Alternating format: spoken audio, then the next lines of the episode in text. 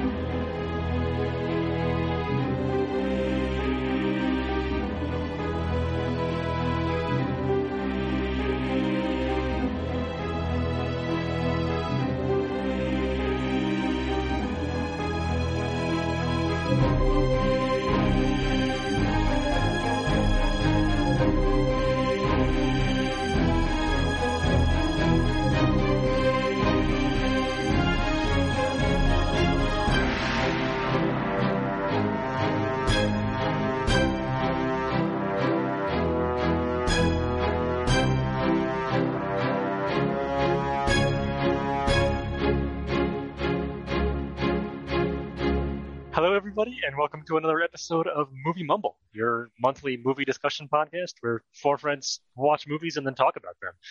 I'm your host, Interim Prime Minister Scott Murray, and I'm joined today by my fellow bureaucrats, pencil pusher Joel Lewis, Hello.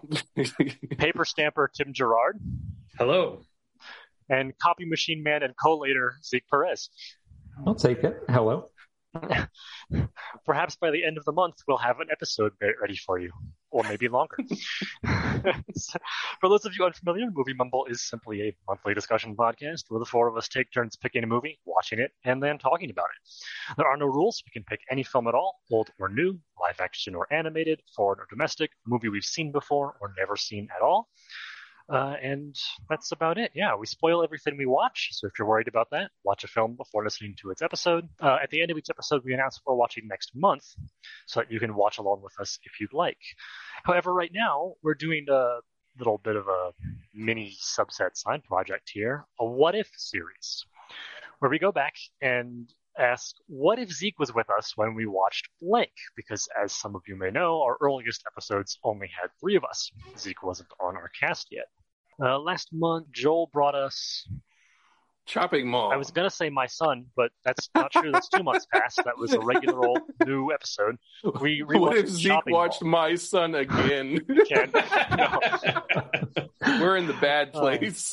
so last month, Joel brought us back to Chopping Mall, which was phenomenal. This month, I get to select our throwback movie, and I chose Shin Godzilla. Um, I'll do a very brief plot summary and then shut the hell up because I want to know what Zeke thinks. That's why we're here. Hey, You hey, know. did you re-listen to the last episode where I went through every scene? Yeah, but the thing is, I do the intro. I'm totally fine handing off to the movie selector the plot summary. I don't want to just stand here with the mic for, you know, the first 20 minutes. As the name implies, Shin Godzilla is, of course, a Godzilla movie in which Godzilla emerges from the ocean and attacks Tokyo. Uh, Shin Godzilla is simultaneously reboot slash homage slash original work containing elements of the oldest Godzilla films, of the the middle work as that series wore on, fancy new CGI, and placing everything very much in a present day setting and the, the social settings, the politics, the nature of the era. And that's that's kind of the whole summary here. It's, you know, Godzilla emerges from the ocean. We follow a government official through Japan's government response, which is great because we get some of this bureaucratic nothingness, but we also get to see the mechanisms of government at work in a really sort of immediate and effective way. And it's it's great. It's kind of like an action movie about people sitting at a conference table, and I love it. so Zeke, what did you think? Yeah, I loved it too. And uh, funnily enough, I loved it because it's an action movie based around, you know, conference table. Uh, I actually did like that part. I thought that there were some really good war room scenes that built a lot of tension.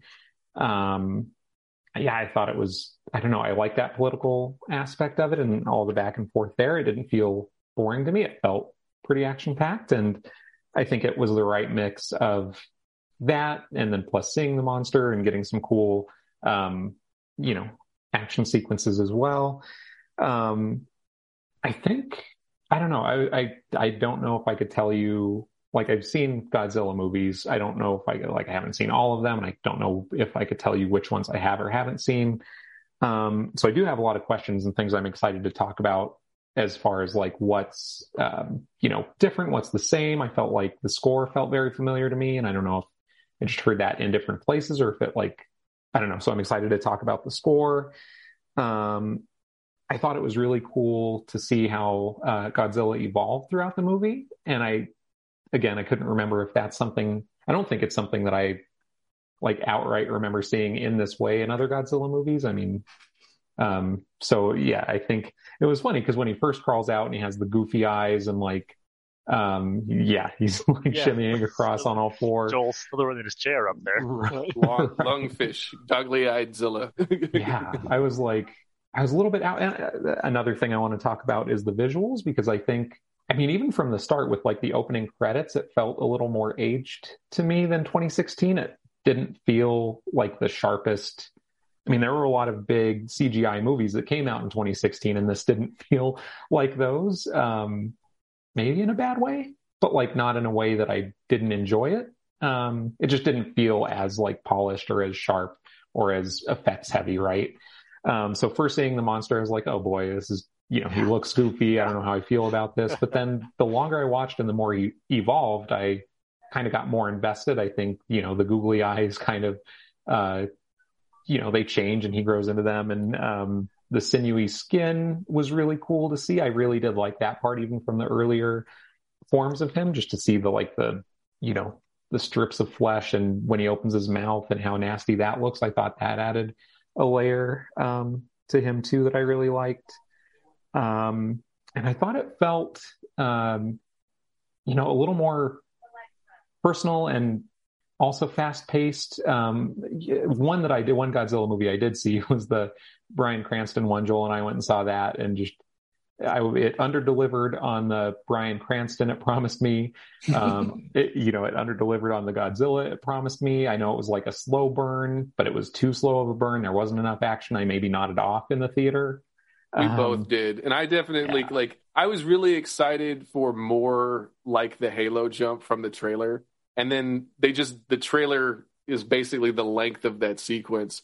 So I was just like, oh, I thought we were going to get more. And so Zeke and I uh, walked out of that film in IMAX and then turned mm-hmm. around and was like, can we go and see something that will make us feel better? We went and saw Neighbors, which was fucking amazing. it was the palate cleanser we needed. It was exactly uh. what we needed. yeah. Just and rotating think... De Niro impressions. I love that scene. I think for this one, um, like I said, you do get more action sliced in throughout, so that was nice.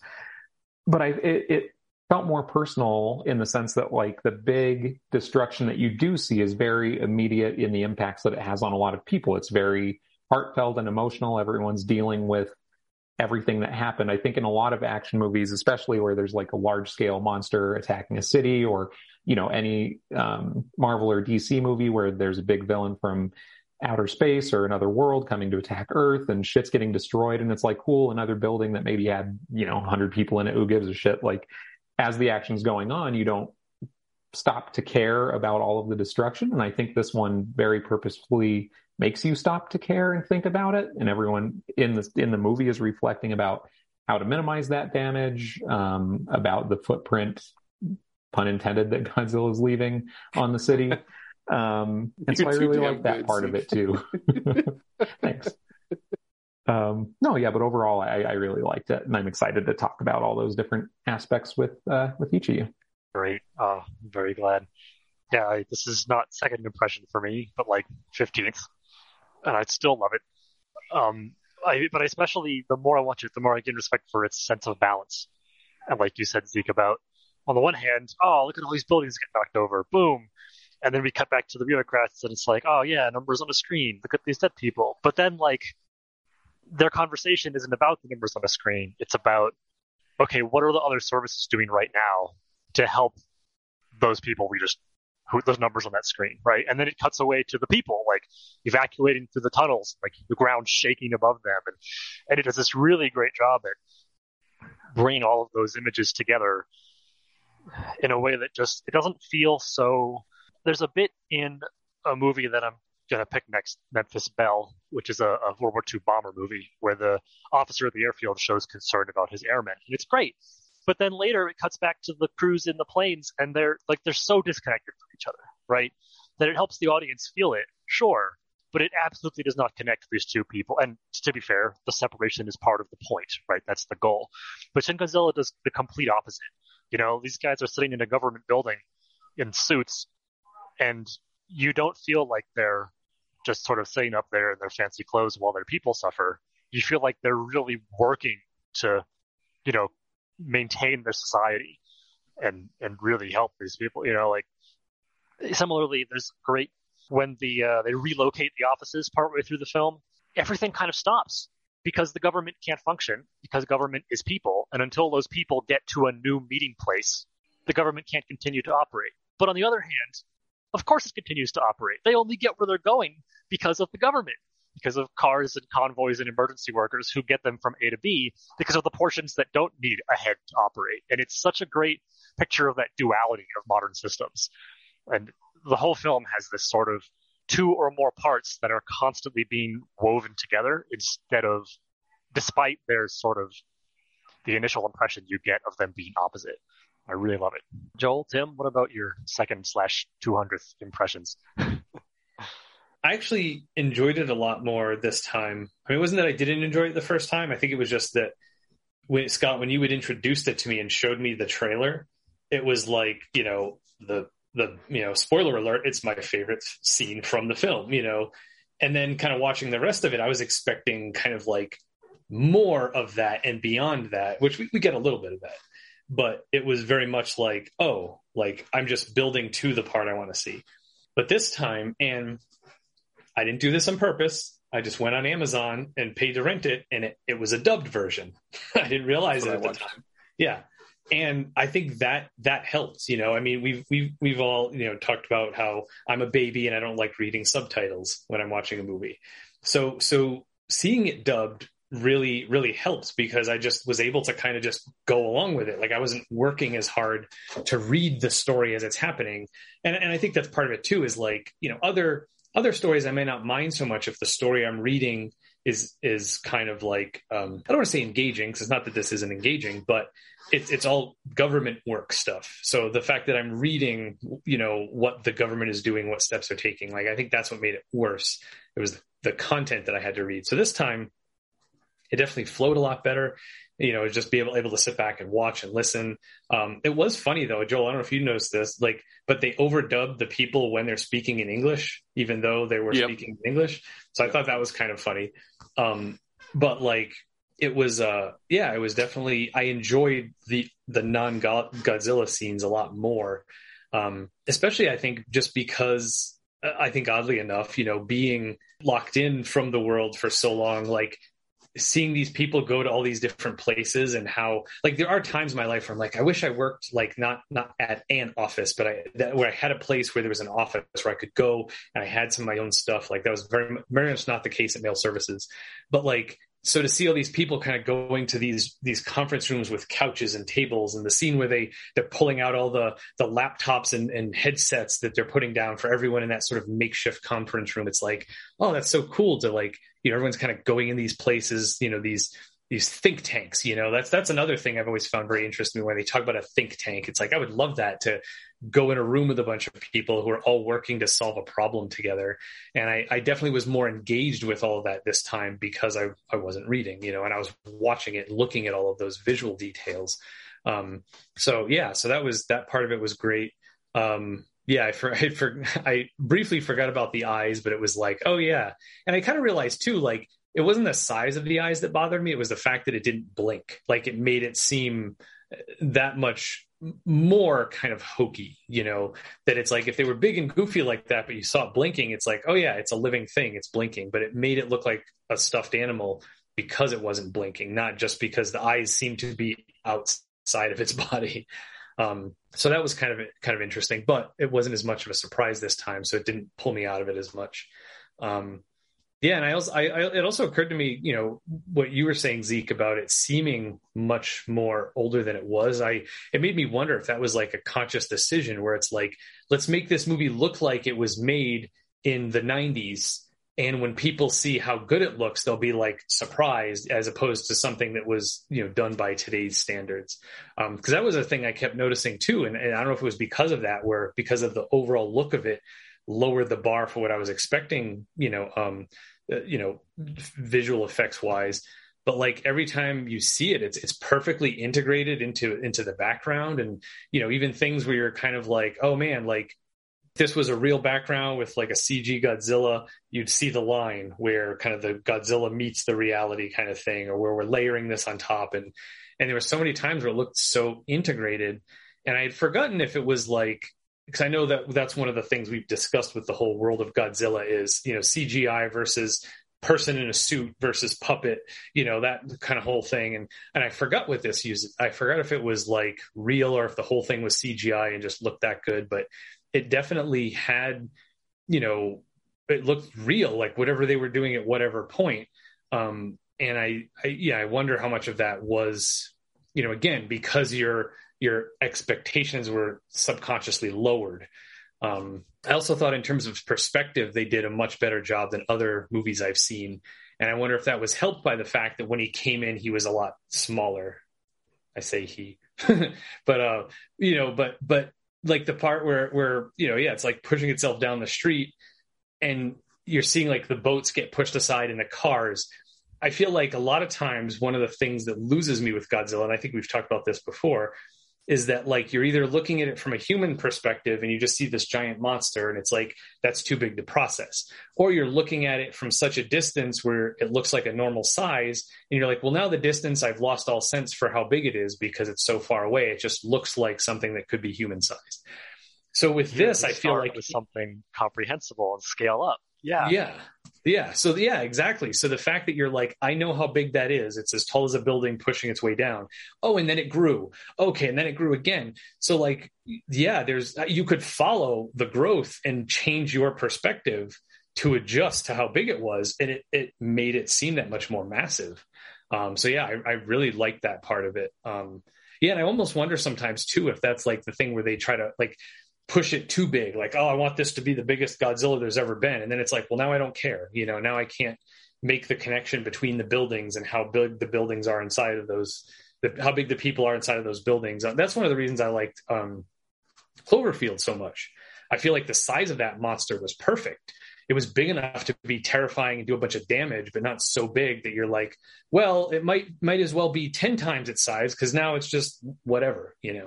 Um, but but anyway, yeah. So so I definitely yeah I enjoyed it a lot more. I enjoyed the scenes that I enjoyed last time. Again, I enjoyed the scenes that the scenes that didn't really fire me up as much this time um, more. So that was good. Um, but yeah, I will mention that Cloverfield also starts you in a building.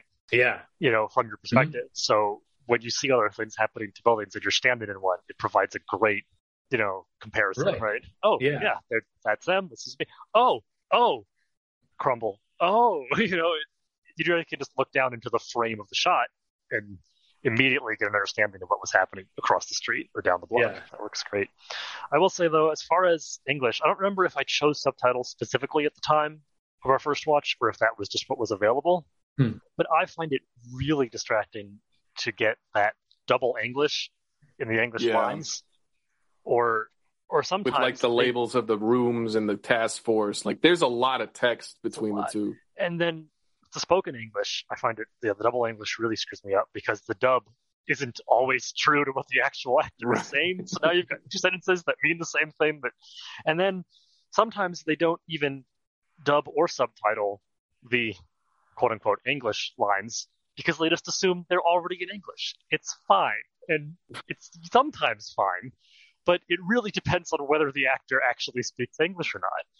Sometimes they do, sometimes they speak it with an accent, but sometimes, kind of a lot, they don't speak a single word of English and they're being coached through the pronunciation of a language they don't speak. It's like phonetic. But it's technically English, so they don't subtitle it or uh, or anything to it, you know, in the in the English dub because like, oh yeah, that's already English. We're done. It's fine.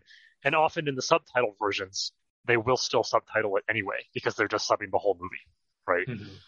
and I, I don't know if that factored in to my decision or not. I watched this one subtitled, so I don't even remember what the deal was. But yeah, that's that's something I have definitely noticed before. Yeah, I'm glad you brought that up, Tim, because I had that on my list too. Because I, I don't know. I think I typically, I don't know what I typically do. I feel like maybe I typically defer towards for, for subtitles if it's you know like uh, Ghost of Tsushima playing through that gives you like five different options, and I was like, I'll roll with the subtitle one. Um, for whatever reason, with uh, watching this going in, I was like not really in the headspace to read. Um, wasn't going to have that ability, so I went dubbed. So I was curious to hear from you all. Um, like what those differences are. So I am, that is interesting to hear that there are some interesting choices with subbing and dubbing in this one. And I don't know, I'd be curious to watch it again in subtitles. I did feel at times some, the, the dubbing felt a little goofy and a little over the top and the, you know, the voice acting was, I don't know, maybe didn't always quite fit the tone of a scene just because of the pitch or I don't know, maybe I was reading too much into it, but I didn't, I didn't know if it would feel more serious subbed rather than dubbed. But, Yeah, it's it's it's such a great franchise for uh, an odd history of dubbing and subbing. Uh, yeah, I think yeah, I've I think I've watched it five or six times, and I think it's been equal subbed versus dubbed. Um, Okay. I mean, we can you can be elitist about it, you can be accurate about it. Like the the biggest thing about the franchise is when you watch the the Japanese original, it has a different ending than what was released in America. That there there are ones where it's like really important to get kind of the, mm-hmm. the source material in that sense. I mean, that's Ishiro Honda. That's that's a a hugely influential first point, and like I think that's where a lot of the snobbery comes from. Is like which the truest version of it or whatever. But like, there's been problems with. I mean, even now, closed captioning is never accurate, and it, it's really frustrating. And like, it's an accessibility issue now. Like we're, we're more aware than ever. It, it, it's it's it's an odd thing, but um, the last time I saw this movie, I saw it at Alamo, and they it, they were doing a Godzilla month, and it was funny because they rolled the the standard package, and uh, Terror of Mechagodzilla started instead of Shin Godzilla, and I I love that film. I I actually went back to Alamo to see that one later, I think, and uh, it's just funny like they they rolled it's exactly the same package but like it and they they did uh dubbed in the theater which i mean i i try to alamo is is a good steward of those kinds of things. And it's it's a fun like part of the the patchwork of the the the uh, franchise the the idea of how they adapted things and slapped things on and how they were distributed and that kind of thing. And and the the model work like it's it's all cut. It's it's funny how what's taped together about a lot of those old films and stuff. Um this this movie is spectacular. I it, it remains my favorite. Um and i think the cleverest thing about it is that it didn't make it godzilla versus one scientist or or an already established like kaiju response team they they made it godzilla versus japan. And it's the first time they really did that, where it was Godzilla versus a government, and then showed you every part of the circulatory system of that government. And it, it's it's one of the things that like as much as I love Godzilla 98 it's not it's not a good movie. It's not a good Godzilla movie. But it, it it hurts my heart now to think oh what if they had done Godzilla versus New York you know like that it's not the mayor in that and the the uh, uh, Matthew Broderick like there's no it's a bunch of goofballs there and the the whole thing about the mayoral presence is that it's it's uh, that director poking fun at um, uh, Siskel and Ebert, like that. That's just to make that joke. Those those characters. So it's like, but if you had really made, if you had brought that like Spider-Man two, like New York's got you, Spy- or uh, or Amazing Spider-Man, all all the Spider-Man have that like New York moment. Like if they had put that spirit of New York versus Godzilla as a film in this way that they did with Japan, it would have been so cool and such an interesting dynamic. So it, it I just had been thinking about that this time is that it's really Godzilla versus a government for the first time, and it's it's not disconnected because it's it's not some random soldier. I think that's one of my main problems with 2014 Godzilla and and kind of how they modern Godzillas seem to really really care about the people, but they're always like half characters. They're never really developed. We don't really care about them enough. And and they're always inexplicably saved from from the they're right at the toe and they don't get smushed.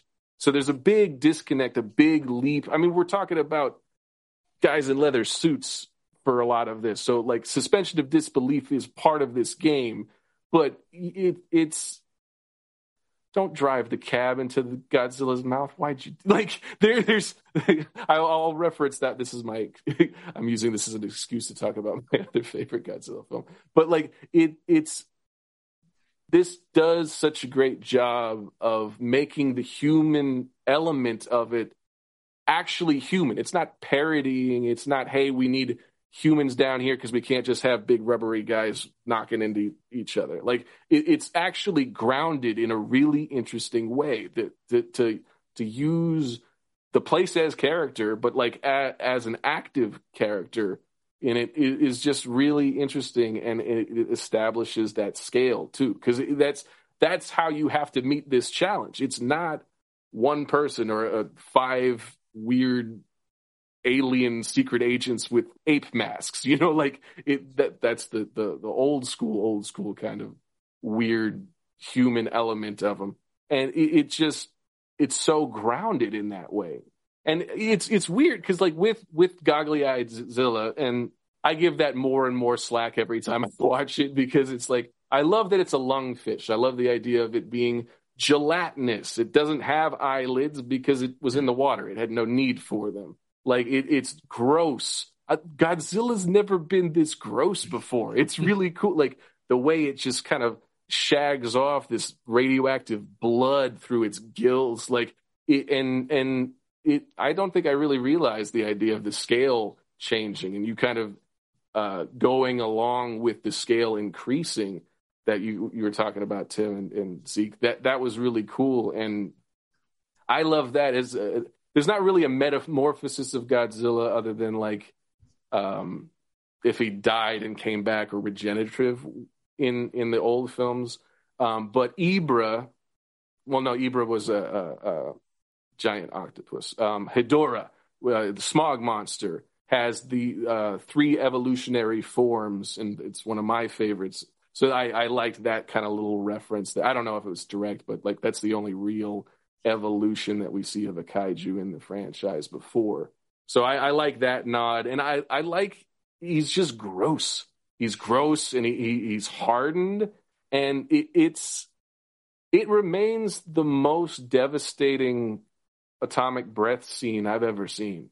And uh, as iffy as some of the CGI stuff is, and like I, I like the, a lot of the techniques. I think the image I sent you guys, where you see Godzilla um, in the background and in the foreground there's like clearly miniaturized trees that that's a shot from the original that's like the first glimpse you get of him over the ridge and then like the first kind of stomping into uh, clearly a model set um, like I, I'm seeing like they're they're framing things in a certain way to kind of evoke those scenes. I, I think, um, but like when you get to the lava, uh, the atomic breath, it's like every choice has to have been deliberate, or or if it was money saving, so this could look so good, and it's it's it's devastating. And and it's billowy and it's smoke and it, it's it's strange and and really terrifying the amount of flame and smoke that goes through that and i was really struck this time about in the aftermath when he's just still i don't know that i realized that the blackened like carcasses of those giant buildings that are shorn off at an angle that's that's how I don't know that I processed that. I was just so like caught up in Godzilla and focused on Godzilla. But the carnage of the aftermath of that was just in the quietness. Like this does such it has a great score, but it also really uses silence really effectively in it. As much as the bureaucratic noise and stuff, like when there is a true silence, it's really impactful. Um, yeah, it, it's it holds up, man. Like I, I, I'll defend, and it's I, I get kind of leery about showing it to new people, or like I, I worry about rewatching it because I worry, is it too bureaucratic? Is it too much in the conference? Is it boring? And then I watch. It's just it's so snappy. The pacing is really effective, and it's a character. The way that government works is a character, and it's it's really compelling and not boring at all. It, it, it's it holds up with any of them. Like there's a lot of old Godzilla that is way more unwatchable. You know, like this is this is an incredible film. Man. It's sort of an inverse Doctor Strangelove in some ways, because you know, in Doctor Strangelove, you have these this the war room full of these absolute clowns. You know, just I mean, clowns is the word, right? It's, it's just it's just well, I have a mine shaft gap. I mean, the whole thing just gets more and more, you know, ludicrous as it goes on.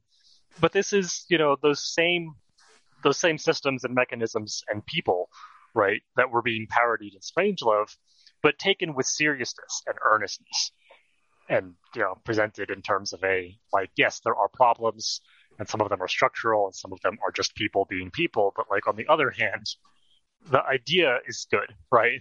There's a goal and we're working. And I don't really know the phrase I want, but it made me way less interested in the government response in so many other movies because it's such a like a cardboard standee, you know? Yeah. Like great. That's a great metaphor. The government, you know, quote unquote, capital T, capital G, TM, the government. It is here to make the situation seem serious. Everyone gasps, everyone dies. Good, character off. Let's go, move on, right? Like, but here again, in terms of it being a government is its people, but also is its plans. Like it's it really it's just it's made up of people, and then those people come together and do things, and then we call it government. It's I don't know. I don't have the words I need tonight, but yeah, I like what you said, Joel. The government well, that, that's, character. That's the other thing is like when you watch. American action films with this kind of premise with like a governmental response, it's all like just go, go, go, do the thing, do the thing, press the button, blow, blow them up, right? There's no there's no bureaucracy. It's very like instant gratification.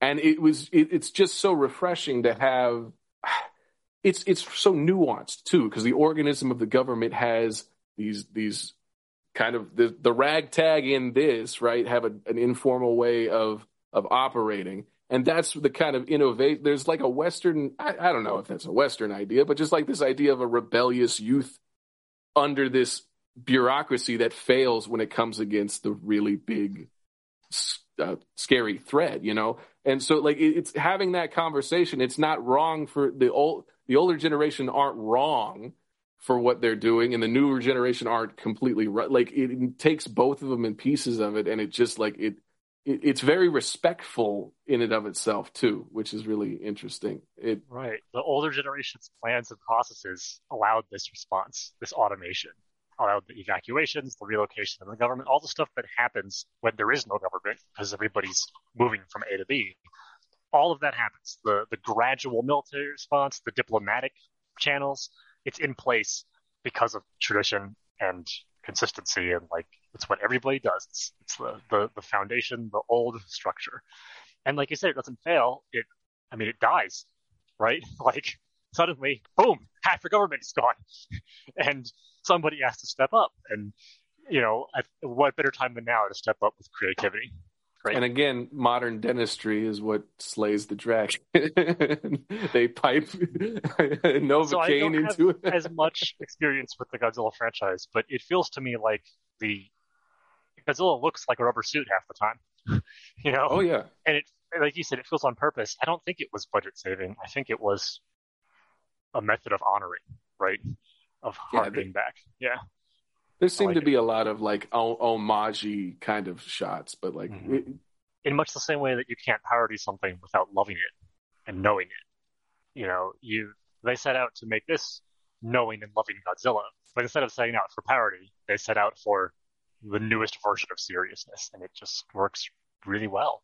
And I mean, parody, the old the to, yeah. the Toho films have a lot of like groundbreaking suit work and, and oh, yeah. choreography and those kinds of things. And, and that's the thing, like it's it's the balance of like some things really were good, and I, I don't know, it it it does seem more dated than a 2016 movie, but it does seem like the first movie that Toho Studios put out since what the, the 80s or whatever. Like it, it, it just it seems like very much in that tradition, but like it if you haven't seen that, like you're not gonna you don't recognize it. It, it but yeah, it, it, from like the Toho logo is old school, right? Like when it pops up, it it really sets a tone, and I like it. It is in that spirit, I guess. It I would say from having seen those, but it reminds um, me of a lot of, I guess, horror, right? You know, people talk about like the thing and the practical effects, or Alien, or Jaws, or et cetera, right? And how so much today is digital, and people love to talk about when the digital doesn't work, and they go, "Oh, it's just so dumb. Why didn't you just reuse the practical effects from the original?" But you know, then they don't talk about when it does work. Something like like the Babadook, right? Which was a fairly popular movie. As far as I know, there's nothing practical in that, right? Um, and instead, they look at Paranormal Activity, which was done on a budget of 93 cents. They found in a mattress, so it's all practical. and like, I agree, it works, but on the other hand, it feels like those people never go back and rewatch any other practical effect movie, right? They watch the like three or four good ones they can name off the top of their heads, and then nothing else. It's like, yeah, well, the the bulk of this stuff was the same as the bulk of our CGI, right? It was serviceable, and that's about it. There's not much else to say, right? The really good stuff was really good in the same way that Jurassic Park or The Lord of the Rings is really good, but it wasn't normal, right? It wasn't everywhere. And it's great to see this go back and look at that stuff, which was groundbreaking, then became normal, then became, you know, a joke. Parody and yeah, super and CGI. To look at it with respect, but also without, you know, rose tinted glasses, right? You know what? Yeah, this is going to look goofy. But you know what? That's okay. We're going to do this anyway. It's going to work. It's really nice. It's refreshing. So Zeke, you had said you had some some questions. I I I tend to dominate all these conversations, so I want somebody else to have the talking points. sure. Um, trying to decide which one to start with. Um, I think maybe let's roll with the score um, because, like I said, a lot of it did feel very familiar, and so I mean, were there songs that were in other Godzilla movies, or, or you know, pieces that were in other Godzilla movies, or uh, did I just have I heard pieces from this used in other pop culture? Um, Are you thinking the uh, "Get the Fuck Up" that song, that rap song? Because mm-hmm. it's yeah, definitely much. yeah. So um, the the Godzilla theme, the dun dun dun dun dun dun. That's from the original. And one of my favorite things about us doing this is that we get to bless our audience with uh, Tim's version of the movie Mumble theme that is inspired by this score, and it's incredible. It's what I listened to it. I listened to that episode again today, and I was just like, "Oh, it's one of my favorite." We we were really spoiled those first few episodes, like a lot of episodes, because Tim put out some crazy cool versions of the theme song. Um, so yeah, see that that's a big reference, and that that's been it, it, it's come back in a lot of the the uh, sequels. Is is that main theme? And th- this is more operatic.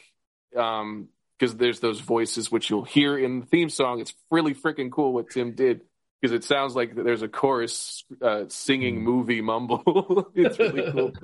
Um, and no real choir members were hurt in the re- recording of this song. uh, yeah, so yeah, that that's just super referenced uh, theme. Okay, yeah, that makes sense. The and the the that's the one with the bump bump bump bump. That one, right? Okay, yeah. yeah.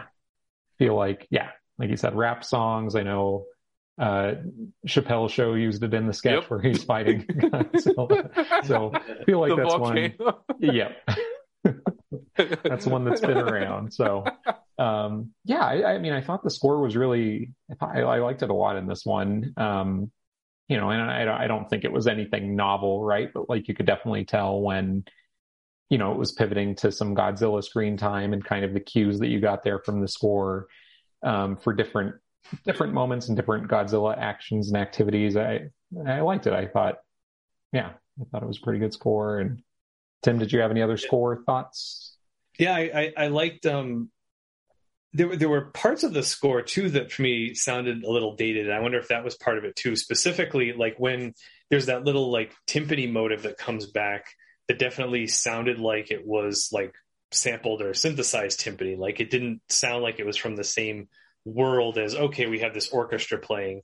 Um, and they would use that, I think, a lot of times for for the humans, which which I thought was kind of neat because it, it scaled it down a lot more, a lot smaller, a lot closer. Like it seemed like there's like yeah, much less reverb, so you're kind of closed in as opposed to you know whenever you have the full orchestra, you're definitely feeling you know the the, the way you would if you're you know watching a full orchestra on a stage. Um, and then I thought it was funny that they they kind of would take that that timpani idea and kind of add like some other stuff around it, some more, um, you know, like like there's like drum set at one point with the timpani, and I was like, oh, this definitely removes it from this traditional giant orchestra realm. And then I remember one time when they they talk about like, oh, we've got a, I think that's when they're first talking about we want to make the um the thing to freeze its blood. Oh, we've got a contract like these companies outside of the government. And then like the electric guitar comes in. So it's like, oh, we're bringing in regular people now. So we're going to play the regular people electric guitar. So I thought that was kind of neat, but it definitely sounded like a sampled guitar, like not an actual person playing a guitar. So like that kind of added to it too, which like I feel like that's that's been a lot of you know uh, you know some of what you know we just finished studying when like when when synths and samples first started being used people were using them. So like oh this is great. We could have access to all these instruments without having to use real people. But then it's like oh but they don't sound like the real people. So so again like I, I think that made it feel like it was so much older than it actually was which which probably was on purpose for that same reason. Um but yeah it was it was really cool. It was really neat. I liked that that yeah that the timpani was this sort of crossover instrument where it was like you know when you think about all the the percussion instruments, you know, the timpani is one of the bigger ones. I feel like, yeah, that's perfect for Godzilla. It's this this kind of gargantuan set of drums. But then it, how it was actually like the the pivotal instrument to bring it into, oh, we're gonna have a drum set and guitars, and that's you know because we're talking about the people now, not Godzilla. Um, so that was one of the things I really I really enjoyed, and um, you know, it kind of reminded me of yeah that that you know as, as a thing to go forward to be inspired by like yeah like using an orchestral instrument kind of mixed in with you know rock band instruments you know like we don't normally hear that pairing of timpani and drum set you know or if we do it's in something like mr holland's opus you know where we're trying to awkwardly cram you know pop instruments into an orchestra and they don't work so well sometimes you know um, but but yeah, it was it was really cool. It was really a really cool way to to delineate very very quickly and easily like which which group we're dealing with. You know. I'm so glad you brought that song up too, because it's straight out of Evangelion. Is it's it like, really? it's like the only real direct reference, and the Evangelion version has no electric guitar. Actually, it's timpani drum set and legitimate orchestra, and it feels a whole lot like the James Bond music from the boat chase. Um, I can't remember if it's Roger Moore or Sean Connery because they both do boat chases. But is it the boat chase to end head. all bo- boat chase? Is it Live and Let Die in the it bayou? Because be. there, there's that, and then there's all the other ones. it might actually be From Russia with Love. Oh, but is that like regardless, Monaco? I can't remember. um, regardless, like the Evangelion music, which is of course from the '90s, feels like it harkens back even further, on purpose or not, I don't know. But then this was okay. Let's take that, which is him referencing his own work, but specifically the portion of his own work which most directly references Godzilla, and let's toss the music in. But he doesn't, you know, he doesn't drown it in his own work. He just does the one song.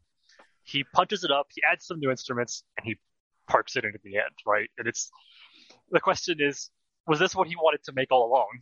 Maybe, right? or just I, I don't know, right? Because otherwise, there I feel like it would have been so easy to just make your own movie and sort of ignore everything else about Godzilla and the history of the franchise and the culture, and he doesn't do that. He just does this one little thing right here. It's a little little one decoration on the tree, and that's it. He lets it go. But because it's got that guitar that starts it, it's like simultaneously newer than Evangelion and then also super 90s at the same time. it's just it fits in so well with the theme of the film seeming older than it is. See, I now I'm wanting to uh if Chris Nolan ever gets to make a Bond film, this is the kind of flourish that he'll add to be like, yeah, I've been ripping this off my whole career. and and I love it and I get to do it now. It's crazy that I was listening to the previous episode. I hadn't seen Evangelion when we saw this originally, but I have now. So it was it was an interesting remembrance of the before four time. oh, one other thing I thought of too um, is that like I remember watching the newer Godzilla films and just like how what a weird sort of mis- mishmash the music and sound effects were, you know, because mm. so much of, you know, like, like the, you know, the, the Bryan Cranston one, where so much of it is like, yeah, like this is this modern thing and like everything has to be so loud, you know, in the theaters and yeah. what, a, you know, what a monster like sound effects have become. And, but then again, also there's this, yeah, now that there's this sense of like, you know, that this, I don't, I don't think Hans Zimmer did the music for that, but he definitely, created this mentality of we need giant orchestras and giant brass sections and low brass sections. And I just remember like there were times where like the music was getting so big and loud and you could kind of tell that it was it was trying to be big, but the the the volume also had to be pulled down to fit under the sound effects or you just weren't hearing the music because the sound effects were that loud so it was really weird like you, you, know it's like either you have to have the music be big and let the music make the statement or if the, the sound effects are going to be making all this noise then do something different with the music you know? And it feel like this did a much better job of that we're having that kind of traditional theme coming in you know the that you you kind of got the the weight of the Godzilla theme because of you know it, it being this theme and kind of and and more through the use of like the the tempo like I love the way the you know dun dun dun dun dun dun dun dun dun dun dun dun dun dun, you know like to me that that rhythmic motor that's kind of off kilter and slow like that gives the Godzilla the sense of, of size um, and you know even though it's through the strings which are the biggest inch you know the biggest section in the orchestra but but they're not the loudest you know and it seems that like yeah nowadays the sense is like oh we got to go for brass we got to have more brass we have to have 60 trombones to do this godzilla theme. But if it's too loud we're going to bring the volume down so it can be under all the you know him screaming and the and the fire and all this stuff.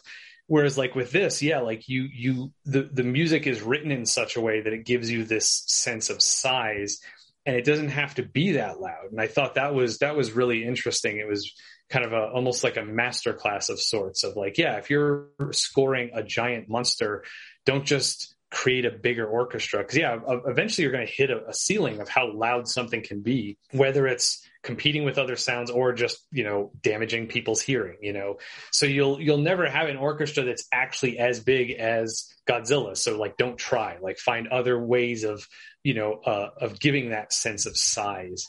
And um and i feel like yeah it, it, it like nailed it on that sense you know? Um because yeah it, it is weird and that's one of the things we kind of like learn about too is that we're used to the way certain instruments sound and the way they produce sound and the sort of the you know like for example you know if you have a trumpet that's that's playing like well above the staff and then you turn the volume down so it's like super super soft. It's like it seems unnatural to us because it's like well most of us have this sense that trump you know trumpets can't play that high that soft. So it's like you had to affect it somehow. So the same thing kind of happens here when you're hearing this orchestra and you're getting the sense that they're playing loud but you're also not hearing them that loud like as if you were you know if there were 60 trumpets just you know and trombones blasting you in the face that to me might say godzilla but the fact that it's not live it's not real and it's it's being turned down like it it undercuts itself and it makes it kind of less effective i think. So so yeah so that was an, another thing i really enjoyed just the, the simplicity of the original godzilla thing you know and you get you get the brass but we also get it when godzilla is at a distance. So it's like this more ominous thing that's happening this thing that's coming you know and and you know, you know the, the low brass does give that sense of bigness to it but it's also big from a distance as opposed to like, okay, Godzilla's right on top of you. How do we score that? You know, and it's like, yeah, I feel like, yeah, like score maybe the terror you're feeling and then let this the the sound effects take care of the noise that you're hearing, you know. So I feel like this this one did a better job of that, I think, than than the newer ones where, yeah, where the, it seems like the orchestra's competing with the sound effects. It's kind of cool too with like the trumpets from in a distance. It's almost like it's heraldry. I, have been talking about that a lot for some reason in this podcast. But just like it's it's like a kingly thing. It's like here comes the and uh, it, it's interesting that the, the distance of the I don't know. Like it seems sounds like there's fewer trumpets and stuff when that theme is happening and he's kind of lumbering across. It seems like kind of like a, a I don't know, like a, a tr- uh, royal train or something mm. like being heralded. I don't know. This just a cool, cool little a- extra layer to that that original theme, which uh, it yeah. holds up. I think it, it. There's a lot of like certain spooky or, or, or intimidating themes don't age very well. I think like the uh, Eyes Without a Face, the like creepy carnival music is a little little more twee to, to modern ears, but I think Godzilla's holds up. I mean, it, it's also so uh, ubiquitous. I'm going to use that as a springboard into another question and just kind of so how this fits into, you know, all of Godzilla and the history of Godzilla. Um, I guess a dumb question, but like, is this so? It's a reboot, right? Or a re? Yeah. So is it? Or, sure. Yeah, it's some, it's another standalone thing. Right. Okay. So none of this, or I don't know how how is it canon? Like how does this it fit in like the? So there's three reboots. Um, they don't share canon. Okay. Um, so the the Toho like the first series kind of goes mm-hmm. through the first film. Godzilla's a villain, and then he's defender of the Earth, and then kind of silly kid icon, and then it kind of dies out. Um, and then there in the 80s, they came back with a, a Godzilla 1 that was retold the, the um, destruction of Tokyo. Um, and it was much v- more vicious and, and more, they redesigned him and he was more snarling than kind of the, the defender of the earth, uh, Godzilla. And then that one kind of tailored off with, I think, Godzilla 2000. And then the, uh, there's a few, I think, all all out war or some I can't remember all. There's there's a lot. There's 25 films. I think I own 22 of them. Still no. I haven't watched any more. I don't think since the last time, which is why. Well, no, I, I probably have, but um, yeah. So th- this is separate continuity from the 80s reboot um, and the original. Uh, so usually when they're sharing canon, the the uh, Japanese self defense force or, becomes kaijuified and so that kind of government moves into the next uh, film, and that's kind of the how they show canon is kind of that organization uh, forms, which I think like with uh, the elections and how Japan responds after this film is very much like where where that could go. Um, right. I was going to say I feel like they set that up a little bit at the end, right, and kind of you know the next steps for if or when he resurfaces, what the game plan is there, and all of that. Um, that's interesting. Yeah. And then so it looks like there's a Shin Ultraman, which is oh. coming out at the end of October, and it's kind of been in in development for a, a long time and kind of got delayed release. I, I don't guess. think Which they're going to directly relate, though, are they? I think they have the same central cast. I think it's the same government. Interesting. Because I I knew think, it's uh, the same idea of let's place this character in a present day setting with a serious treatment, but I yeah I don't know if they're going to. There seems to be some. Godzilla footage too. I think, Hmm. in, like the little things. I I'm not like. I've just recently looked at it, so um, yeah. So I don't know if it's going to share continuity with the new those new films, or if there's going to be a sequel, which I really hope there would be, because like it, it's rife for it. Because you got those right. mutant things coming out of his tail, and the idea of him being all all adaptable can Mhm. grow wings. Like that's Ghidorah. They they teased a lot of different things in like where he could go. You know. Yeah. And then so to that point, um, and to to the what I liked earlier about getting to see Godzilla evolve in this one, um, is that a first? Are there any other ones where you kind of see such a wide or such a broad evolution within one single movie? Like I know changes and grows and there's different versions of him throughout his history, but from where he starts in this movie to where he ends up, I feel like that was a pretty big and pretty sudden jump. Yeah, I think the closest um, they did three anime films okay. on Netflix, Mhm. and there's one where uh, they leave the planet and uh, Hmm. they're in space for a while, and they come back, and what what Godzilla has become is pretty gnarly. I think it's through all three of those films they kind of explore that. They all kind of Trio. share continuity.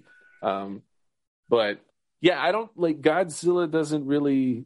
Usually he's fully for you kind of see like the nuclear bomb footage or like he's an iguana in the 98 one like that's kind of Hmm. the closest like um yeah he doesn't really dev- like there there's at one point two Godzillas because one's Mechagodzilla with Godzilla stuff and it gets it peeled off of him and you can see that the exoskeleton is metal and stuff but like yeah Godzilla doesn't really he has a, a son at one point um just kind of looks he kind of looks like Kermit and Grover morphed into this little rubbery dude.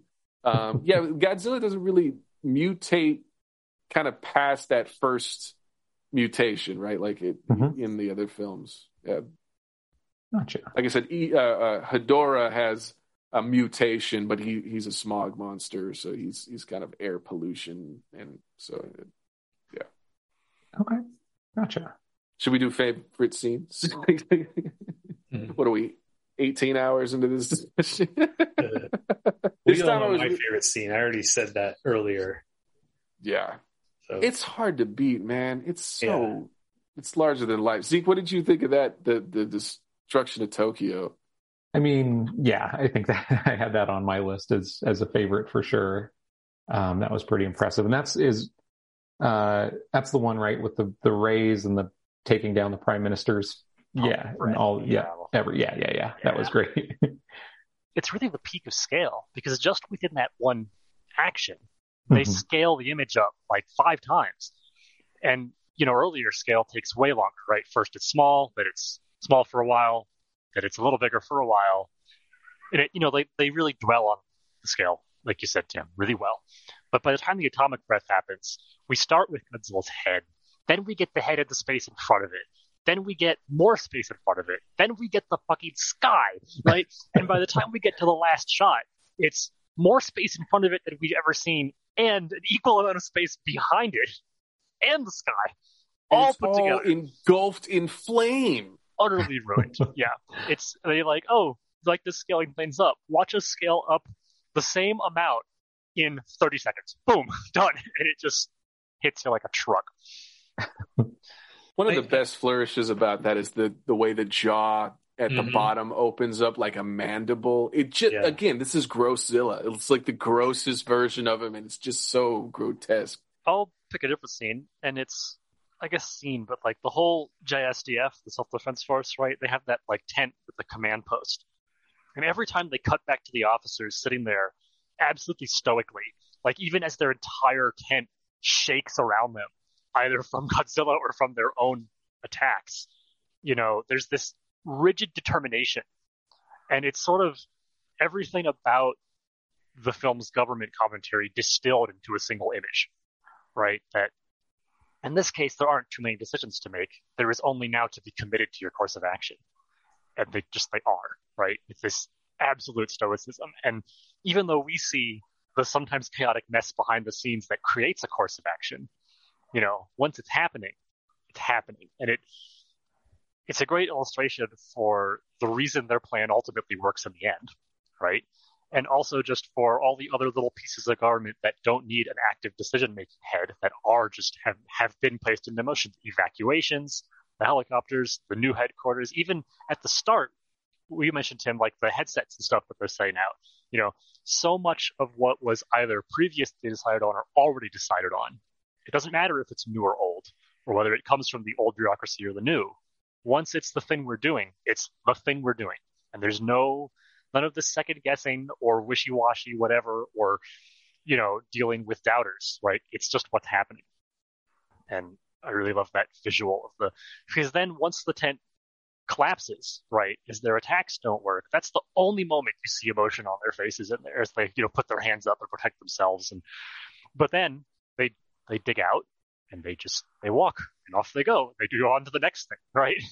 it literally came down around their ears, just like the city is coming down. But they stand up and they move on.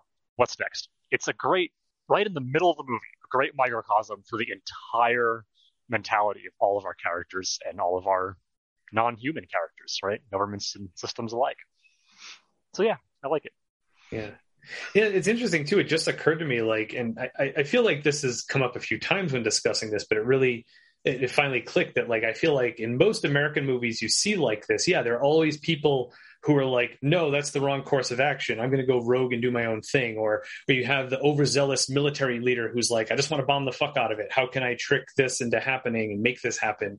Whereas with this, it's like, no, it's like it's working the way it's supposed to, where everybody's working together against the actual villain, not everyone having their own idea of how to stop the villain and I'm going to go do my thing and fight against this other person so that I can do the thing I want to do. And yeah, it was, it's very, it's very refreshing, you know, to see that happening where it's like, yeah, like, look, everyone's working together.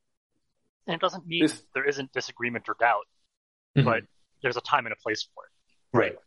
And it happens. I mean, there's a lot of disagreement uh, ultimately between America and Japan, right? There's disagreement within the Japanese government. There's doubt about whether what they're doing is going to be effective or if they're wasting time when they could be doing something. But and all that's there, right? But it's not. It doesn't just sort of ruin everything. You enormous dick who thinks you're the main character of your own movie, right? It's mm-hmm. it's it's appropriate. Yeah, it's re- definitely refreshing not to have somebody sabotaging it for just villain number three reasons. You know, like it, it just it's big fucking problem. We just gotta fix the problem, guys. Let's work together to fix this freaking huge problem. like, I, I, like that about it. No, I was just gonna say, don't they comment at one point too? Uh, like, I feel like where they're like, "Wow, isn't this great? Everyone working together." And well, you know, I think they actually like come out and say that too. And it's just like, yeah, you're right. Like normally it'd be like each person being like, "I think my way to do this, and I want to be the one to come up with the way that actually works," instead of like yeah, no, we have to work together. This is like, you know, this is what the this is what the point is. Like, listen to this, you know, and that that it's it's shitty that it only takes a threat that threatens everybody for people to finally come together. Otherwise, you know, we're we're each other's villains, you know, and and you know we'll you know we don't work together unless there's a global threat we're trying to fight, and even then we don't. See, and that one's that seems so great because it's earnestly delivered like in a worse film it would be really cheesy like hey look at us yeah. we're doing the thing. Like it, it it's actually i don't know really genuine and feels really earnest in that moment. And it's what they all need you know that that i think we need to see it too because it just seems so hopeless. I mean that the utter indestructible nature of godzilla in this film is so crazy. Like to just see the missiles pink off of the exoskeleton just it, it it looked like miniature work, but it was also like the implications of that was just like we've seen like I've seen Godzilla take a lot of punishment. This is the first time I was like seriously like whatever you throw at it's it's over. That that carapace that the the, the coating he's he's just he's made he's built different. you know, Godzilla dummy thick, nothing's penetrating that. And again, it, it's, it's the scale right? Because Yeah. when you fire up some sci-fi weapon and huck, you know, uranium chunks at it, like it just, oh yeah, we're shooting it with things and they're not working. That's the end of the visual communication, you know. But here they start small, right? Tanks, helicopters, things that you could, you know, stand next to at least in a museum, if not elsewhere, and see the size and shape of the people operating them and be like, oh yeah, let's move up. All right, planes, bigger planes, bigger things, missiles, you know, by the time you get to those enormous weird ass bombs that you know Japan turns and asks America, "Hey, um, where you ran out of escalation? Can you keep escalating?" And America's like, "We've been waiting for you to ask, but We're we already they're already in the air. Right? yeah. but but It's we gonna did happen wait. Thank you for asking, right? And and the bombs come out and they're that weird ass shape that the I can't remember the designation anymore. Six year old me is disappointed, but you know, and they just plunk, boom, and the whole cloud obscures half of Godzilla, but nothing happened. It again, like and then with he the throws a itself. bridge at them. right? It just it feels weighty and, and up to scale, and you really understand the implications. It's great. It's also kind of nice not to have America painted so villain, villainously. Um, not that we haven't necessarily earned it, you know, become the low-hanging fruit of, of foreign film, but but you know, again, like, like Japan and America have this close military alliance, and Japan escalates as far as they can, and then they can't, so they turn to America and say, "Hey, you've got a bigger army than us. Please help." You know, we do, and like you said, like yes, they were already in the air. but Also, we waited for you to ask. You're welcome, right? And, and of course, that doesn't work. And the disconnect comes when America keeps escalating, right, to, to nuclear weapons and all of the baggage that carries. And that's when it's like, okay, whoa, wait a second. like, like on the one hand, we asked you for this. On the other hand, please stop. And it's not just, you know, it's, it's, I mean, like you both said, Tim, Joel, about an American movie, that would have been some lunatic general who, like, would have just started yelling the word nuke the moment he came on the screen. And instead, here, it feels like the natural progression of one of the many machines of government that we're seeing operate as they start to go in different directions. It's great. it seemed like a quieter commentary on on like because America gonna America. Like that that's what the film is. And it's I, I think you for for Japan in this film it, it- America Americas and helps for a while until they go too far which is how it works in the reality. It's I I, I did like that. Um I also like time- the comment when uh, when someone says like, "Oh, if it," you know, I forget how she kind of you know frames it, but like, you know, the the general, I forget who it was from America said we would do the same if it was in New York, you know, which what I love about that is it works both ways. Whether you you can choose to believe that and you can choose not to, and either one I feel like is both terrifying. You know, like Right. is that you know is that just something I'm saying so you'll let us bomb Japan again, or yeah, I would blow up fucking New York. Yeah, sure. You know, we, we got we got to kill it. You know, and it's like you know the there's also the surgical nature of it where it's just like yes, we have to cut out the bad thing, even if it means killing the the thing around it. You know, like so so yeah, I just thought that was like really really great and and uh, a, a way to be terrifying but still open ending. Yeah, like that isn't necessarily painting as a villain but also just the, the reality of it is like yeah like we would we would bomb our own country if we had our own godzilla you know and and it's like there's then there's a part of you that's just like well yeah maybe maybe they would have to i mean if it means destroying all of new york so that the rest of the country is saved like yeah that's those are the types of decisions they may have to make sometimes but also you're wondering like would they really or would they try to find a so try to find a new solution if this was on our soil but then it's like but probably not you know which i think that's the you know that maybe that's connected to Cloverfield in that way, where I think they do have to bomb New York with a nuclear bomb to try to kill the Cloverfield monster. So it's like, oh, okay, like you know, maybe those two things are related subtly, at least thematically, you know. Um, but yeah, I thought that was like an, an, an interesting addition to kind of take your own way, you know. This time I was really like the um the day after the goggly eyed Zilla leaves, where it's like the, you see the sunrise and there's music on the radio and everybody your, your commute is affected. We're gonna go like it just these people don't know they're in a Godzilla movie, and it. Oh, the was- tragedy is over. it and it, it I don't know if it just hit different in a pandemic sense, you know, where it's like there's not it wasn't one inciting incident and it was the, the next day we could kind of go back to normal. Like it just it just hit different this time because it it was like nor you have to pretend to just go about your life with this giant freaking lizard thing, giant lungfish thing came on shore and just decimated.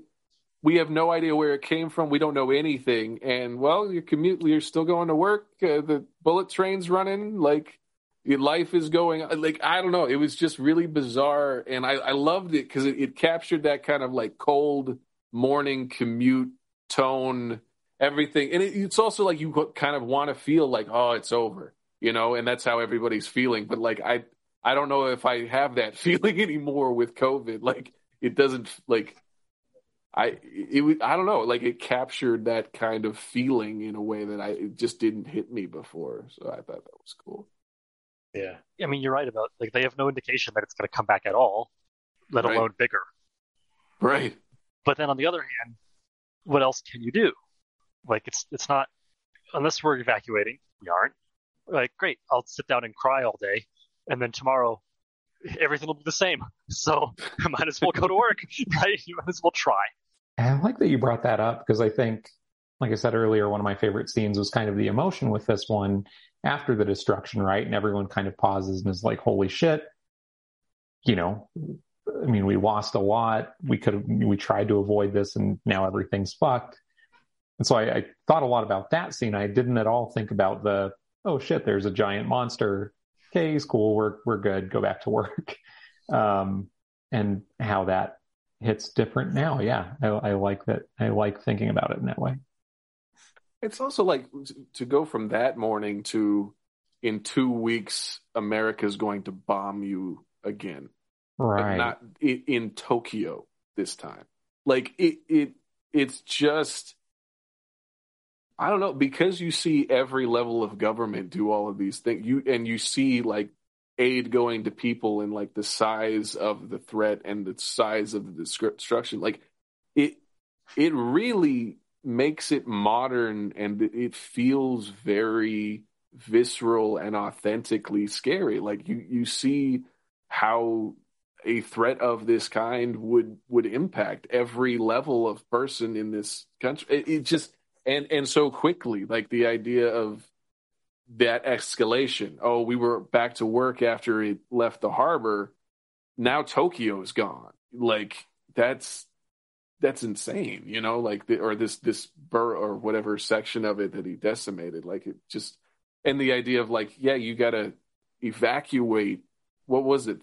three billion people. Like I don't remember how many people. Just like a huge amount of people in Google two says weeks. right now 13.96 million people for Tokyo. Just like with with half of the government gone, and emergency services where and are they centrally like power outage, all all of that stuff. Just just an incredible again like the the, the scale in the, in that in the human story too that that i think that's something that gets lost with it, the the uh, legendary kaiju ones like godzilla and kong and that stuff like i, I think you can they usually focus on like central characters and kind of like a, a team around them rather than a government as a whole or anything like that. So i, I think just it, it's hard to have that sense of scale and and and weight to the human story too as as contributing to the the terror and the commentary of the threat. Like Uh, but I love those big dumb movies too. Like I, I liked King of the Monsters. Godzilla versus Kong is incredible. Skull Island is damn near perfect. Like I I enjoy that side of it too. And it's kind of funny because those more kind of how they've gotten more alien and weird and more ridiculous in the human stories. They kind of call back to the Toa era of film or Toho stuff. So it's it's like now they're a parody of what came before because they're bad. Bad. I don't know. It, it's interesting that they've become the the B movie parody of themselves too in in certain things like Godzilla's Ouroboros. He's eating his tail. I also really like the competency of the military for the brief sections in which they are present. You know, how how many times have you seen helicopters attack a giant monster and it reaches up with its arm and swats a helicopter out of the sky? It's like, what the fuck? They attack here from like outside the city, basically. Right? They're hovering like across the river, halfway up a mountain, you know, as far as they can. And Godzilla doesn't even touch them because it can't. Right? The tanks, as soon as Godzilla turns and takes a step, the next shot is from the ground as the radio says, all takes to new positions, and they just start driving, right? Because they're not fucking stupid. You know, there's none of that. Hey guys, it's walking this way. Do you think we should do something or should we just keep shooting? It's just, they're moving already, right? Boom. This, cause again, like thought went into it. And I think that's kind of what I like most about this film is that almost every level of response in every player is, is inherently competent. There's none of that real there's none of those brain dead moments you get out of a lot of other films, right? Of the like, yeah, let's fly our helicopter right up as close to it as we can get, or the um, oh, it's gone, let's return to work, not oh, it's gone, let's all go crowd around where it was, pile half the city's population into a single footprint size. You know, there's it, it just makes sense. Everything just makes sense. You don't need a lot of exposition because it's really obvious. Like, yeah, here, here's what they're doing. Here's why. Done. Show don't tell. As much fun as it is watching CGI helicopters get swatted through buildings in Manhattan, here is something nice about watching them shoot from cover. Also, like great shots of like the choreography of the helicopters too, like the way they kind of swoop and maneuver. I thought the kind of formations that they had done too was kind of mm-hmm. cool. It's like a, those... a Michael Bay thing, but not not gross. You know, it seemed like yeah. very very intuitive and well well choreographed. Yeah, you get those those great tank shots of like the cameras oh. on the oh. body of the tank as the body the rotates rotate, one way and yeah. the turret rotates the other way and fires. It's brilliant. Sexy tank maneuvers. It's great. Mm-hmm. yeah. Had a couple goofy favorites in addition to the destruction yeah. of the yeah, city. Um, uh, yeah, I think one, um, it was a war room scene and they're talking about what should we do? What can we do? And they had the, you know, it's a kind of a shot upwards from the desk, like from underneath them, looking at their faces as they're like leaning over the desk. And then the, uh, like text of the statutes or the regulations they're talking about are superimposed. And as a, as a person who works in state legislative policy, you know, policy has never looked cooler than in that scene. I just really appreciated the war room with the text of statute I, I like that a lot. um, and then the other one uh, was the prime minister's press conference where he says there's no threat of of Godzilla coming on land, and they interrupt him and say, "Hey, uh, actually," and then he's like, "He's what?" And then cut to Godzilla coming on land, and then him like they didn't have to do him like that. That was just wholly unnecessary to to put that put him in that position. Like, why? Interrupt and whisper as he's talking. Like, let him walk off stage. let him come back for another press conference and revise. There's no need to. There's no need to put him in that situation. But every minute counts, Zeke. We have no idea what's happening. that minute counted. Yeah, that hurt his feelings. oh. He's de- he's dead by the end of this act. Come on, give him some dignity. Exactly. he has a family. right. He's trying to make a call out there. He, he, thought it was fine. You didn't have to put him on the spot like that. See, that aide was disgruntled. This is you spat yeah. in my face for that tea yesterday. so now, fuck you. Unpaid internship, my ass. I'm going well, down I also with. Like the idea that it it shows transparency, right? Like he could have just said, oh, okay, thank you. And continued his press conference. Instead, he says, what? and then goes. like he goes to work because who cares what I look like? This problem got bigger. I'm here to fix it. right. That's true. There's some real time transparent transparency there. Yeah, certainly.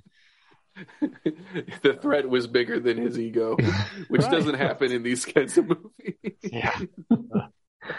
I also like there's another. It was a short scene, but when um, that that one woman who's like very stoic through the whole thing. I forget, like you know, she's one of like the scientists working together, and she had uh, there's one of the ideas that one of the other guys laughed at, and her idea ended up being right. But the scene when they're they're evacuating that room that they've been in, and like you see everyone running around grabbing stuff, and then you just see kind of her walking around the back of the room and then back towards the door, like completely calm, just like doing her thing, like, okay, we're evacuating, I'm leaving. And everyone else is like panicking and trying to grab stuff and throw it in boxes. And she's just like, do, do, do, do, do.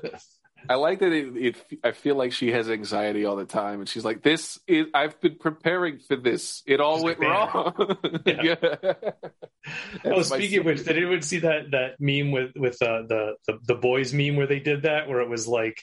Uh, like you know, Starman was there, and then Homelander talking to the Deep, being like, "Oh, you're not gonna have to get real horny." And he's like, "That's my secret. I'm always horny." Which you haven't seen the boys, that joke isn't gonna make sense. But if you've seen the boys, then gross. So overall, Zeke, what do you think? Do you, I mean, you've said you like it, right? Mhm. Do you? Yeah. Joel's mentioned it's his favorite Godzilla movie. Are you inspired to look more at the past that's inspired Godzilla to branch out elsewhere, or just has it made you really hate Bryan Cranston's movie even more? Like, what do you think? What are you thinking for the future? A rewatch? Something else?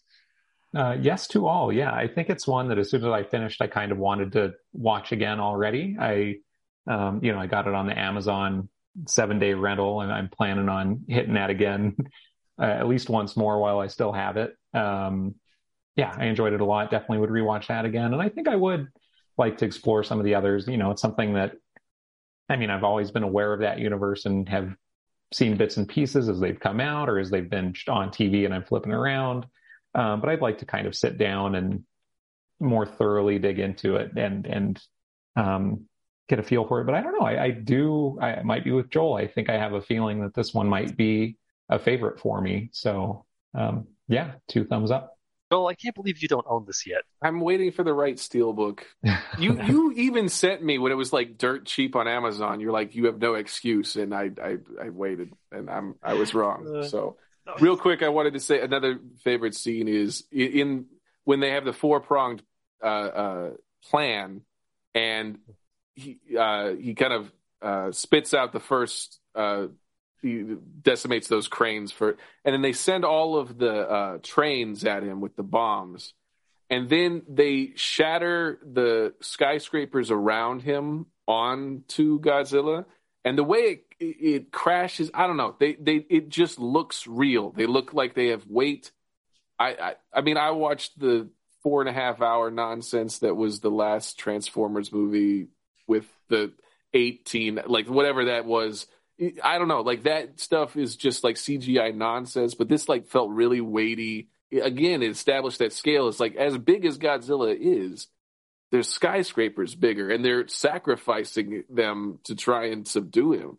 And just like I, I thought that was another really cool thing. Yeah, I I need to own it. It's it's a problem. Well, thank you, Zeke. Thank you for watching Shin Godzilla with us. Thank you to and Joel for rewatching it.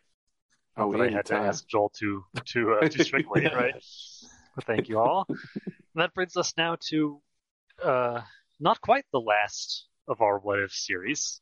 I understand we have a surprise plan for our fourth What If, but Are we are we not doing my favorite we? segment, Scott? Did you just oh god, did Christ. you just Joel, I screwed up the intro for the first time ever. I I'm not here today. I'm all over the place. Tim was like, "Oh, is he gonna No, notice? you know what? Oh, You is he gonna your notice?" favorite segment when you buy Shin Godzilla. Go on, show me your Amazon page. Let's go. All right. Oh, consumerism. yes, please, please do the, please do the thing. I'll put it right here. It is it is time for another situational movie Uh, so, what is your favorite feature or creature features? Is is the prompt? Movies with a monster of whatever size, but just favorite creature features. Well, listen, Alien. This and alien. I mean, I, I say Alien constantly all the time for so many reasons. So there you go. Right. Alien might have come up as much for you as The Matrix with Tim before we started watching The Matrix. maybe. Because if we had the amount of utterances of the word Matrix on this podcast is insane. I will sort of anti call out the thing though, which You don't like it. I know you don't I- like it. I mean, again, I don't think it's like god awful, but it just it has some problems. There's something about we talked about practical effects a little bit, right? And the thing gets a lot of props, but that portion of the dog kennel props. when you know sort of peak peak practical effects, it just feels like puppetry to me. in a way that the alien chestburster or Yoda from Empire Strikes Back don't. And I can't explain why. I don't know enough about it. Obviously, just some chump, but it didn't quite cross the bridge of suspension of disbelief for me. Um, and then there were a couple of pacing concerns. So even on Creature alone, I you know I still stick with Alien and with uh, with Shin Godzilla. And then I guess you have to talk about Jaws in that the creature barely shows up in the damn movie because it didn't work half the time. But obviously, that's not important to your creature feature. It doesn't need to be. It it, right. works for what it needed to work. For. I, right. It's I not a creature feature. Again. It's a feature with a creature. right. It's in there. We promise. Just keep watching. I saw that like for the first time on a big screen, and when when the captain dies in that thing, I for oh I always forget how bloody and brutal it is, and it's like it it's really grotesque. I, I was really surprised this time to see it again. Good effect, good creature. Tim, do you have one? I think for me, it's probably well, I mean, there, there is Cloverfield, that, but that you know is in terms of like an individual thing. Just the first movie, the one that's actually called Cloverfield, not the two that are supposed to be related to it. Um, Supposedly, yeah. Um, I, I just, yeah, I just, I just really like that. I mean, you know, we've already even talked about that in this in this podcast. Um, but uh, also, I, I like the Predator. I think like. Mm of the especially in terms of like a franchise like if we had to pick a franchise that would definitely be it um because yeah, I, I I just like that it's I don't know there there there seems to be a little more backstory to the idea behind it, and it and it totally makes sense, and it's totally like you know there's there's the metaphor there. I mean you know there's metaphor in, in all of the the the creature features, but you know the idea that it's like some some species is just like yeah we're just gonna come fucking hunt you you know because we can you know I I love that about it, and I love the that it's a combination of the brutalness of the species, but also their gear. You know, they have technology too. So like that, like making them super formidable. Um, and then, you know, if humans do end up eventually triumphing against them, it's like, okay, cool. Like we, we found a way to win, even though, you know, yeah, it's a brutal, murderous species with all this advanced technology and we still found it. So I think I really do dig those. And I also love how with those, there tends to be like this slow reveal of the monster. Yeah, like you know, again, at first you don't see it, and then when you finally get glimpses of it, and then you see it, and then it takes a while to see it in all its glory and everything. And um, so yeah, I really enjoy those. Yeah, Predator.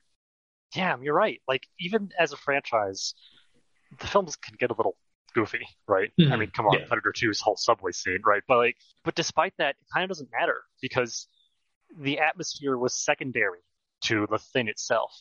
That's a really good point. I don't I think you just made me realize I like the Predator franchise more than I thought I did, and I, I, liked it. But yeah, I really need to take another look.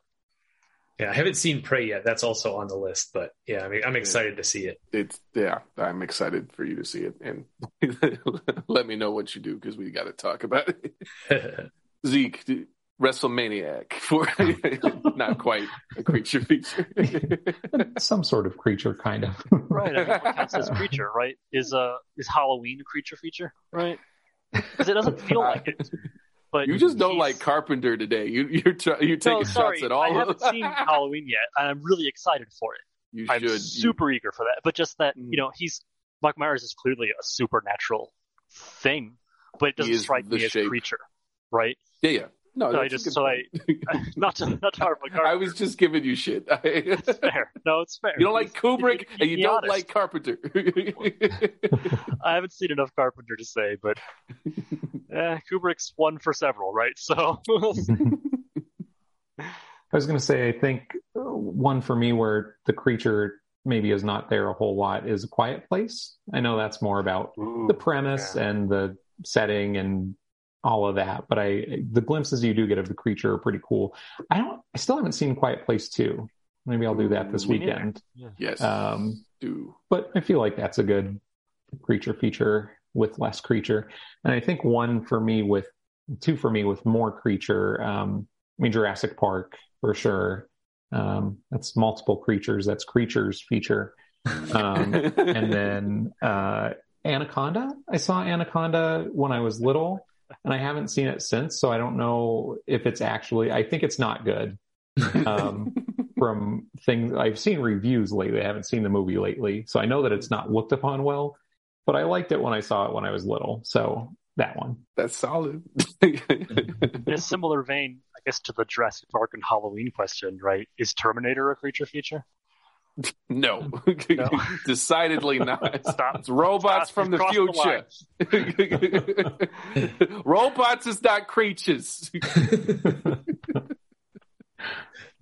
so I I really like werewolves. Um, So like American Werewolf in London and The Howling are just incredible for for that. Also, uh, um, Ginger Snaps is a really good, interesting werewolf movie too. I still Yeah. haven't seen Teen Wolf all the way through. I need to sit, I need to sit down. I know, I know, I know. um, but like Tremors, Tyne and I watch the the Tremors series, and we love all of those films, all of them equally, and they run the gamut. Boy, they there is some stuff in there. It's it's one of my favorite creature feature franchises because every time I make an outrageous guess watching one for the first time, it's confirmed within five minutes. Like, oh, is this one back in time? It's back in time. Oh, are they going to go to Africa? They went to Africa. Like, it's it's been the most in terms of crowd pleasing me. Tremors is un, unmatched. I love, and that first film really like I I like the I think they're all good but that first film really holds up. Like it's a really interesting, different kind of creature feature, and it it, it it's young Kevin Bacon. It it Reba McEntire's in it. It's a it's insane. Sharknado? okay, here's my thing. If you're gonna watch something schlocky like that, watch watch Sharktopus. Don't watch Sharknado. Watch Sharktopus because it's really, really entertaining. Sharknado, I couldn't make it past five minutes. It's just hmm. Tara Reid got on, and it just it's really tone deaf in the way it's edited and written. Shark, like seriously, Sharktopus. I'm not joking. Sharktopus was really good, and the CGI is crap, but it's really entertaining. Chelsea, my friend Chelsea and I really like B monster movies like that. So that's how we start. We started a marathon with that, and everything else was sh- really bad in comparison. And it, that, that was genuinely good. In keeping with my being annoying about questioning this classification theme, but like Edge of Tomorrow, like Ooh, that alien. See, and that's the thing. Right. Like, I, this this bunches up against the the sci-fi as setting versus genre right, conversation that we've had a million times. But like Certainly. the idea of, a- I mean, Predator, I I didn't question at all. I thought like creature feature Right. for sure, right? So I think aliens alien in, in yeah, right. that's Because that's I guess that's the thing, right? Like I I wouldn't instinctively call Edge of Tomorrow a creature feature because a creature Right. feature has certain a certain horror focus about it that sort of precludes it from being an action movie, right? Um, and also Edge of- like a focus on the creature too. That's the other thing is like sure, Edge of Tomorrow is very much this is time travel. Like that's how it was marketed. That's the central Mhm. tenet of the plot. Like the the creature's more incidental. It seemed like it could have been anything, but Ooh, in a great little like sliver of um the Great Wall, which I still think is phenomenal despite being cheesy. Um, people have And liked again, it. I'd still need to see it. It's the I gods you of Egypt of its monsters. era. It's great. I they fight a lot of monsters, but it's such a much more organized. You know, the whole point being the wall is the bulwark against the monsters, right? But but then the mist. Hmm. They're both just these sources of monsters of unending horrors that that come. The monsters are super weird and creepy, and they kill humans. But the mist feels much more creature feature. The Great Wall feels much more Edge of Tomorrow, right? Even though the the rough physical setting of we're here, the monsters are out there, they're unknowable and hard and violent, right? So that does that make sense in terms of what I'm thinking as far as Oh yeah, yeah, sure. tonal focus? yeah. And then I have to call out once again Invasion of the Body Snatchers, which I know I end up talking about almost as much as Alien for some reason, but yeah. uh, but damn, it's just so good. The uh, the whole whole thing. I like yeah, the, the, mist is so too. good. I'm Blob surprised I didn't think of the mist. Yeah, but yeah, because there isn't like a focal type of monster. But yeah, just Right. the idea that you know, like it, it could be anything out there. Yeah, and and and even once you there is a reveal, it's like that's not as bad as it's going to get. Great.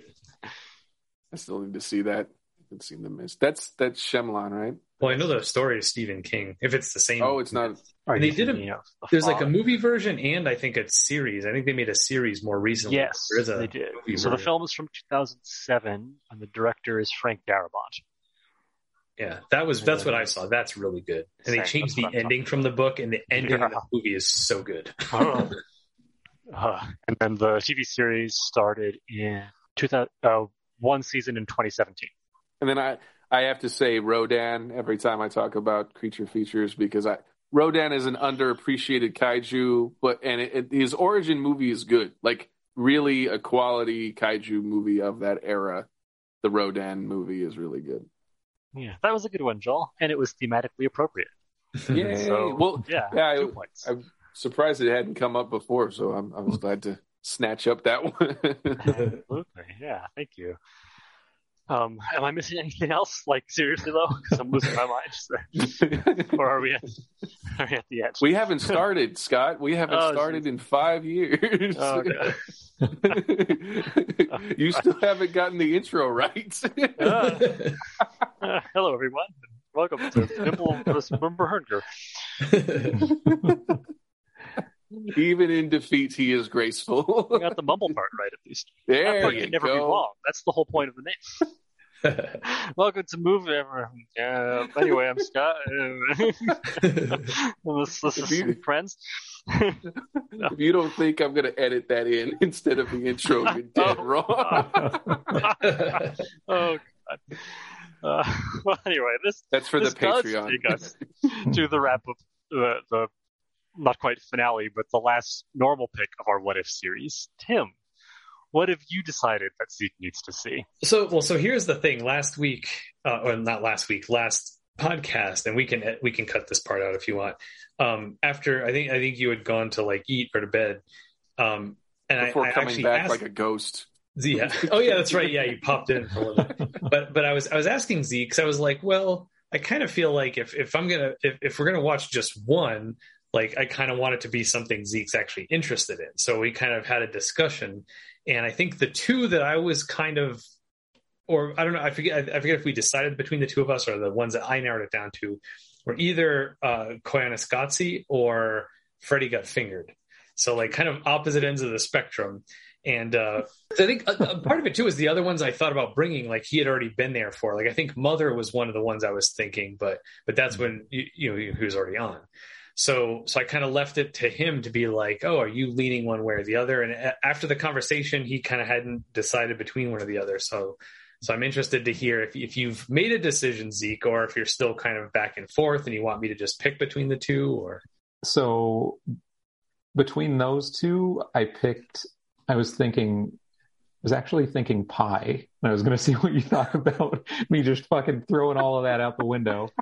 Because Yeah, like, that's- that's like I, I like sitting in on Mother. I like you know, listening in on some of your other Aronofsky ones, and I kind of like to see that wrap up. So between those two, I'm going to pick the third one if that's okay with you. Yeah, no, that's cool. That yeah, that was part of the point. Is like you know, I I want you, I want it to be one of my picks that you're interested in. So Yeah. you know, And I'm interested in all of them, so it was hard, but I don't know. I feel like that one kind of won for me. Nice. That's My yeah, fantasy I like that. picks just went. They just lost the Super Bowl. Two out of three ain't bad. That's right. Yeah, Not I, I probably haven't up seen. I probably haven't seen Pi since we recorded that episode either. Oh, So that's that's a really that's a deep throwback too. Yeah. Nice. Nice, yeah. Is that that sort of it is a kind of a weird middle point between the other two movies you were considering, actually. yeah. Um, it's It got is. the eclectic What a spectrum, existentialism, and it's also got the like bizarre train ride through a man's mind.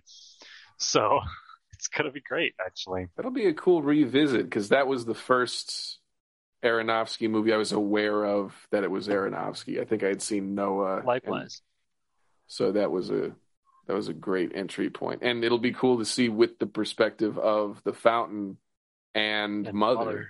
Yeah. That that'll be really cool. That's going to be great. Awesome. So, a little bit of a surprise there for our, Yeah. our third What If series here as we revisit Pi. Uh, pi being, of course, numbers related, not delicious pastry related. Oh wait, what? I changed my mind then. oh, I was going to say we should all get Hold up. pie. What? Hold up. We should all eat It's pie while not we pie? record. yeah. um, but no, yeah, that will be wonderful. That'll be great. I really enjoyed revisiting our old films with you, Zeke. I Yeah, thanks in for both that senses, idea. you know, we've talked about this in terms of just it's nice to go back on my own and see them after time has passed. It's great to hear Joel and Tim's thoughts after time has passed. It's super great to get your thoughts just in the first place. Yeah, it's, it's fantastic. yeah. You really do round out well. I appreciated you bringing me in on those, and it's been fun to, yeah, fun to watch two of the three. I can't wait for the third. Yeah, it should be great. Thank you all for listening with us, listeners, and for enduring all of my half-formed sentences to this exhaustion-filled recording session. Thank you so much for joining me, gentlemen. And until next time, everybody, good night. Bye. Bye. Bye.